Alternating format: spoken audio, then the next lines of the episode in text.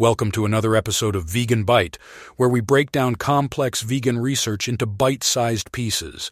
I'm your host, VEG3, and today we're diving into the digital marketing communication model for promoting a healthy vegan lifestyle in Indonesia. Imagine you're at a bustling market where each stall is a brand vying for your attention. Now replace that market with social media, and you've got the digital marketing landscape. But here's the twist sometimes, a brand's reputation or digital content can overshadow the actual quality of their product.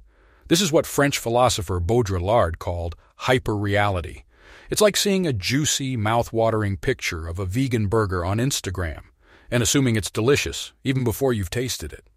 This phenomenon is particularly relevant in the promotion of healthy vegan lifestyles. With the rise of social media, we've created our own digital spaces to discuss and promote healthy living and vegan products. But sometimes, the hype around a brand or product can blur our perception of its true quality. For instance, let's say there's a new vegan cheese on the block. It's all over your feed with influencers raving about it. You're tempted to try it not because you've seen any nutritional information or reviews, but because it's popular. That's hyper reality in action. But here's the catch not all that glitters is gold, or in our case, not all that's plant based is healthy. It's crucial to look beyond the digital hype and evaluate the true quality of a product. So, how can we navigate this digital market?